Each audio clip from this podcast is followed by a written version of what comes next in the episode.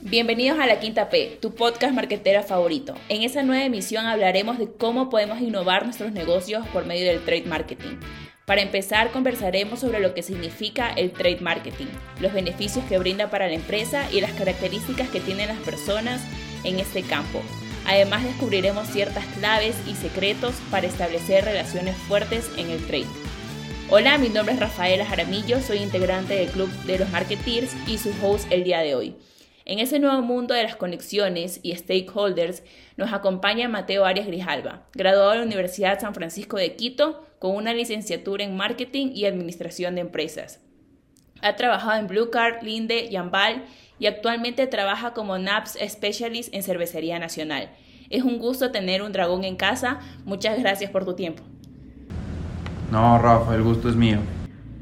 Gracias, Matt, por estar el día de aquí, el día de hoy aquí. Para poner un poquito en contexto a nuestros oyentes, Matt entró a cervecería a través del programa de talentos comerciales. Este es un programa en el que se llega directamente a posiciones como jefe de ventas en las distintas regiones del Ecuador. Eso le permitió conocer los puntos de venta desde cerca, conocer cuáles eran sus necesidades, las estrategias que funcionaban y las que no. Ese conocimiento le ayudaba en la posición que ahora posee en trade y aquí es donde deseamos entrar a profundidad. Matt, cuéntanos con tus propias palabras qué es el trade marketing. Rafa, para mí el trade marketing siempre se va a centrar en aumentar la demanda del producto. Y si ya lo ponemos en términos generales, el trade es, un conjunto de estrategias que después de ser una estrategia pasa a ser un plan de acción que transforma el punto de venta, volviéndolo más atractivo o comunicativo, con la finalidad de incrementar la demanda de determinada categoría de productos o producto. Y ahorita puedes comentarnos ciertas estrategias eh, para tener un poquito de idea de, cómo funciona. Eh, sí, claro, o sea, mira, toda estrategia parte de una necesidad o una oportunidad que nosotros podamos encontrar. Entonces, eh, por ejemplo, tenemos la introducción de una nueva marca. Hace poquito nosotros sacamos, dentro de la familia que tenemos de Ponimalta, sacamos una nueva Ponimalta, Full Sabor. Ya, entonces desde ahí, desde ahí parte la estrategia de entender por qué vamos a desarrollar una marca y, cómo la vamos a introducir. Entonces nosotros qué es lo que queremos es comunicar en el punto de venta. Entonces ahí empieza, ¿no? Eh, comunicamos, tenemos comunicación exterior, comunicación interior. Entonces en comunicación exterior nosotros tenemos una fuerza de ventas que ejecuta materiales. Entonces diseñamos una lona que transmite los valores de marca que nosotros queremos que nuestros consumidores finales vean y, eso lo ejecutamos ¿no? como primera estrategia de trade. De ahí empezamos con el asociar productos. Entonces hacemos un cross category para asociarlo a alimentos. Entonces es, por ejemplo, pan con full sabor. Y es una estrategia que de hecho le estamos bajando en panaderías eh, actualmente. Entonces, eh, esa es una de las estrategias y, hay más. Pero, pero ese es un, un ejemplo, Rafa. Y cuéntanos de alguna implementación que hayas hecho ahora en las panaderías que nos contabas? Eh, ¿Alguna que tuvo éxito? Una implementación. Mira, de hecho nosotros sacamos un plan súper interesante, es un plan que se llama eh, Puntos Ancla, ¿ya? Y esto, este plan de Puntos Ancla eh, ha sido aplicado a todas las categorías de productos en Cervecería Nacional, con cerveza y con la línea de NAPS, que es los Non-Alcoholic Beverages, y Puntos Ancla lo estamos con Pony, porque ¿qué es lo que pasa? Y, este, esto es lo interesante, ¿no? Porque todo es un canal que parte desde la marca, ¿ya? Porque tenemos tres, tres participantes súper grandes. Tenemos a la marca, que es marketing, tenemos a trade marketing y tenemos a ventas. Entonces, marca es quien diseña eh, toda la comunicación, cuáles son las ocasiones de consumo, cuál es el empaque, cuál es el precio, cuál es el diseño. Eh, Trade marketing, la, función es esta, ¿no? Es, justo bajar la necesidad de marca al punto de venta y el equipo de ventas es quien se encarga de ejecutarlo. Ya entonces ahí volvemos un poquito justo al tema de, los, de las implementaciones que me decías. Em, nosotros desde marca encontramos que hay una ocasión de consumo que no hemos atacado, ¿no? Y es la ocasión de consumo de los desayunos. Eh, en, el tema de los CSDs, que son las, las bebidas gaseosas, eh, existen diferentes ocasiones de consumo. Existe consumo dentro de casa, consumo fuera de casa. Entonces nosotros decimos, mira, no estamos participando dentro del consumo de hogares. Entonces ahí empieza, ¿no? ¿Y cómo participamos? ¿Cuál es la ocasión más grande de consumo dentro de los hogares? es el desayuno. Es el desayuno y los snacks. Entonces, ah, mira, entonces es el desayuno. Entonces ahí seguimos, ¿no? Investigando y decimos, oye, ¿y cuál es el desayuno que llega a la mayor cantidad de ecuatorianos posibles? Decimos, oye, es del pan acompañado de. ¿no? Y, es, y, es, así, ¿no? Es pan acompañado de. Entonces ahí tenemos grandes, grandes jugadores, ¿no? Tenemos lácteos, tenemos colas en los desayunos, eh, tenemos jugos. Entonces nosotros decimos, chévere, queremos llegar allá. Entonces, de las implementaciones que nosotros hicimos, partimos de la premisa, ¿no? Con los, los valores y atributos de marca, con la oportunidad de mercado, y nosotros qué hacemos en el trade es eso, es, oye, ok, ahora cómo los llevamos. Entonces nosotros encontramos que existían muchas panaderías en el país eh, que no comunicaban nuestro producto. Entonces, ¿qué hicimos? Los implementamos completo. Y cuando yo implementar completo me refiero a pintura, me refiero a rótulo, me refiero a tolda, que comunican una marca y ya se encuentran y, y esos puntos venden eh, este producto necesario para el desayuno, ¿no? que es el pan. Entonces tú ya empiezas a asociar el consumo. Entonces tal vez ese fue uno de los grandes goles que nosotros hicimos en el 2021 eh, y que hoy por hoy ya, ese, ya esa estrategia ya se ejecutó y ya se cerró. Me parece demasiado interesante cómo tirando hilo literalmente pudieron descubrir todos estos insights y descubrir a los competidores principales que nos comentabas que era la leche, el jugo, hasta incluso la cola. Y eso también me hace pensar y me da curiosidad si dentro del trade marketing existen diversas aristas. ¿Cuáles son las distintas estrategias para los canales y tipologías? Ya, mira, o sea, el, trade marketing y, la estrategia que uno haga depende mucho de las variables que estén en juego. Entonces vamos a partir primero que hay distintos canales de venta y dentro de canales de venta existen distintas tipologías de clientes. Entonces cuando nosotros hablamos de canales de venta los más grandes y, depende del modelo que cada, empresa tenga, ¿no? Pero nosotros llegamos, somos un, B2B en Cervecería Nacional que llega directamente a nuestros clientes que quienes son quienes, o sea, que son quienes venden al consumidor final. Entonces nosotros tenemos distintos canales. El primero y el más fuerte es el canal tradicional. Y dentro del canal tradicional, eh, tú tienes distintas tipologías. Entonces tú tienes clientes mayoristas, tienes tiendas tradicionales, tienes tiendas refresqueras, tienes panaderías, eh, tienes, pucha, tienes, ¿qué más estaba alguno? Va, vamos con esos. De ahí tienes otro canal que se llama, por ejemplo, cuentas clave. Entonces, cuentas clave es, es ese canal donde uno puede hacer un poco más de magia, porque son menos clientes, donde tienes eh, mayor cantidad de clientes eh, o de consumidores finales en el punto de venta. Entonces ya partimos de eso, no existen, veamos, dos canales grandes y distintas tipologías. Entonces yo no le voy a comunicar lo mismo a todas las tipologías, porque veamos un cliente mayorista. Un cliente mayorista se, se enfoca en el mayoreo, o sea, tiene grandes bodegas, busca grandes descuentos para poder llegar a más clientes.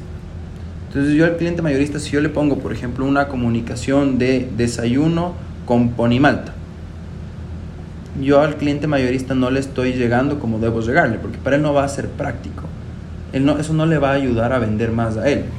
Pero si yo al cliente mayorista le pongo un rótulo de eh, ponimalta, o si es un cliente mayorista de cerveza, le pongo un rótulo de Pilsener y una tabla de precios, eso le va a ayudar a vender si yo una tienda tradicional eh, le, le, comunico un, un, cross category que hayamos desarrollado y que lo tenga en el punto, eso le va a ayudar en su rotación.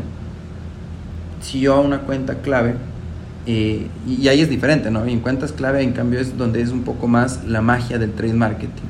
Las mejores implementaciones usualmente son las que nosotros vemos en cuentas clave, que tienen luminosos, eh, que tienen colores, que interactúan, tienen pantallas y es un poco más eh, de visibilidad de marca también, ¿no? Y, entonces yo, yo en cuentas clave encuentro distintas oportunidades. Yo, por ejemplo, puedo ver en el estudio de cuentas clave, y esto es un ejemplo, eh, que la participación de Budweiser está bajando. Chévere, entonces, ¿qué voy a hacer yo en cuentas clave para aumentar la venta? Entonces digo, ah, chévere, yo voy a hacer primero percha, hago unos vibrines, después hago eh, una exhibición particular asociando el consumo. Por ejemplo, una de las más interesantes que nosotros hicimos con cerveza es eh, un combo, un cross category entre Club Verde y Carbón. ¿ya? O sea, y es súper es súper distinto, ¿no? Porque ¿qué, es lo que... Y, todo parte de la marca. Entonces, ¿qué, qué comunica marca? Club Verde es mucho, muy asociado a comidas. Chévere. Comida, parrillada, encontramos la oportunidad, implementamos eh, un exhibidor y comunicamos. Carbón y Club Verde. Entonces juega un poco distinto cada cadena, eh, juega un poco distinto cada canal y cada tipología. Y uno tiene que saber encontrar la oportunidad y sobre todo la necesidad de esa tipología o, canal, ¿no? Me parece súper interesante la importancia de, como nos comentabas, conocer los canales y también conocer, a partir de ese conocimiento, conocer las oportunidades que tengo dentro de ese canal y así también poder ser más atractivo para el cliente final. Entonces, Matt, ¿qué beneficios crees que trae el trade marketing para las empresas? ¿Por qué las empresas, por qué para las empresas es tan necesario tener trade marketing. No, y, es súper valioso porque el, trade es ese punto medio ideal entre la marca y la venta. ¿Ya? Porque eso es justo lo que conversamos hace un ratito, ¿no? La marca ve los atributos de marca, ve lo que quiere, dónde, a qué clientes quiere llegar. Ventas, en cambio, por otro lado, dice, oye, mira, yo tengo una cuota de ventas yo tengo un volumen que cumplir o, una venta total en dólares que cumplir y una cobertura que llegar. Y trade es ese, ese punto que coge y dice, a ver, marca, tú quieres hacer esto, a ver, ventas, tú necesitas llegar a esto, ok, hagamos que las cosas sucedan. Entonces, eh, es, es, ese punto medio que conecta, diseña, estratega y ejecuta. esos dos, ese, ese punto medio que para mí es mágico. Sí, no, pero ahorita también escuchándote, me imagino que tiene, tiene que haber mucha comunicación entre los tres, porque si no, la ejecución se cae. ¿o no, Y, y, es, y es, es, verdad, y es muchísima comunicación. O sea, mira, yo en mi día a día, yo me reúno con marca, reunirme, reunirme tal vez una vez al día, pero de interactuar con marca, muchísimo. Y de ahí yo converso con ventas todos los días. Ya porque, claro, yo parte de mis rutinas es ver cómo está la venta. Y eso me va a decir que, que, si estamos haciendo las cosas bien o no las estamos haciendo bien. Y cuando digo conversar con ventas, me refiero a llamarle al, director de tal zona y decirle, oye, Javi, mira, veo que se está cayendo un poco el número aquí y entendamos y qué pasó. Entonces ya uno tiene el insight del un lado, el insight del otro y dice, chévere, por aquí viene. Entonces sí, o sea, interactúas mucho y con muchas áreas. Inclusive interactúas con más porque eh, tienes el tema, por ejemplo, de revenue, de descuentos, marca, digo, trade interactúa con legal, porque toda comunicación que nosotros hacemos tiene que tener un check legal. Interactúa con finanzas porque maneja presupuestos. Es un área que interactúa con todas las áreas de la empresa. Sí, definitivamente. Increíble, Matt. Y ahora yo me imagino que surge interés en nuestros oyentes que en un futuro desearan aplicar una posición en trade marketing y tú también como ex dragón, eh, quisiera que ahorita hacer un corte para que nos cuentes cuáles crees tú que son los atributos principales que debe poseer un profesional en trade marketing. Mira, o sea, un, un, profesional en trade marketing debe conocer el mercado. O sea, definitivamente tiene que entender el, cliente, el consumidor, el producto. Eh, tiene que ser apasionado por salir a ruta, calle, eh, o sea, dependiendo de, qué te especialices, ¿no? Pero si es un mercado tradicional, es, apasionado por salir a ruta, calle, a conversar con los clientes. Pero aquí llega la parte interesante, ¿no? También tienes que entender la analítica y en base a eso encontrar oportunidades. Y por último, una persona entra y tiene que tener la creatividad para unir todos los cabos y diseñar estrategias. Y la perseverancia para ejecutarlas, ¿no? Entonces es una mezcla entre estar en calle, estar en mercado entender números, analizarlos y crear cosas. Para mí esa es, como la, descripción del trade. Buenazo, Matt. Y para que entiendan un poquito nuestros oyentes, cuéntanos qué es calle, qué es hacer ruta. Mira. Porque creo que no todos lo conocen. No, no, va, y, es súper válido. Mira, y, te cuento un poquito también del background, por qué digo calle y por qué digo ruta. Justo cuando Rafa al inicio decía que yo entré en un programa, este programa se llama Talentos Comerciales. Entonces, lo que busca son, este programa está diseñado para encontrar los futuros líderes comerciales de nuestra operación. Y tiene un proceso, ¿no? Entonces uno tiene un proceso de formación de dos meses, de entender el negocio, y de ahí es directo a CASE. ¿Qué significa CASE? Es estar en el mercado, estar con los clientes, entender el mercado. Eh, tener la filosofía de querer estar en ruta, de pensar como piensa el de ventas y pensar como piensa la persona de marca. Entonces, para mí eso es casi, ¿no? Buenazo. Matt, ahora yo quiero que me des otro ejemplo de una buena práctica en trade marketing que hayas realizado. Una buena práctica en trade marketing que haya realizado. A ver, ¿qué más podemos decir que todavía esté, que, esté, que ya esté ejecutado y todavía no esté en, business plan? Y oh, es que, es que ese es el tema, ¿no? También uno tiene como varios planes, entonces tiene que ir viéndolo. ¿Qué más te podemos contar? A ver, que ya hemos hecho en trade.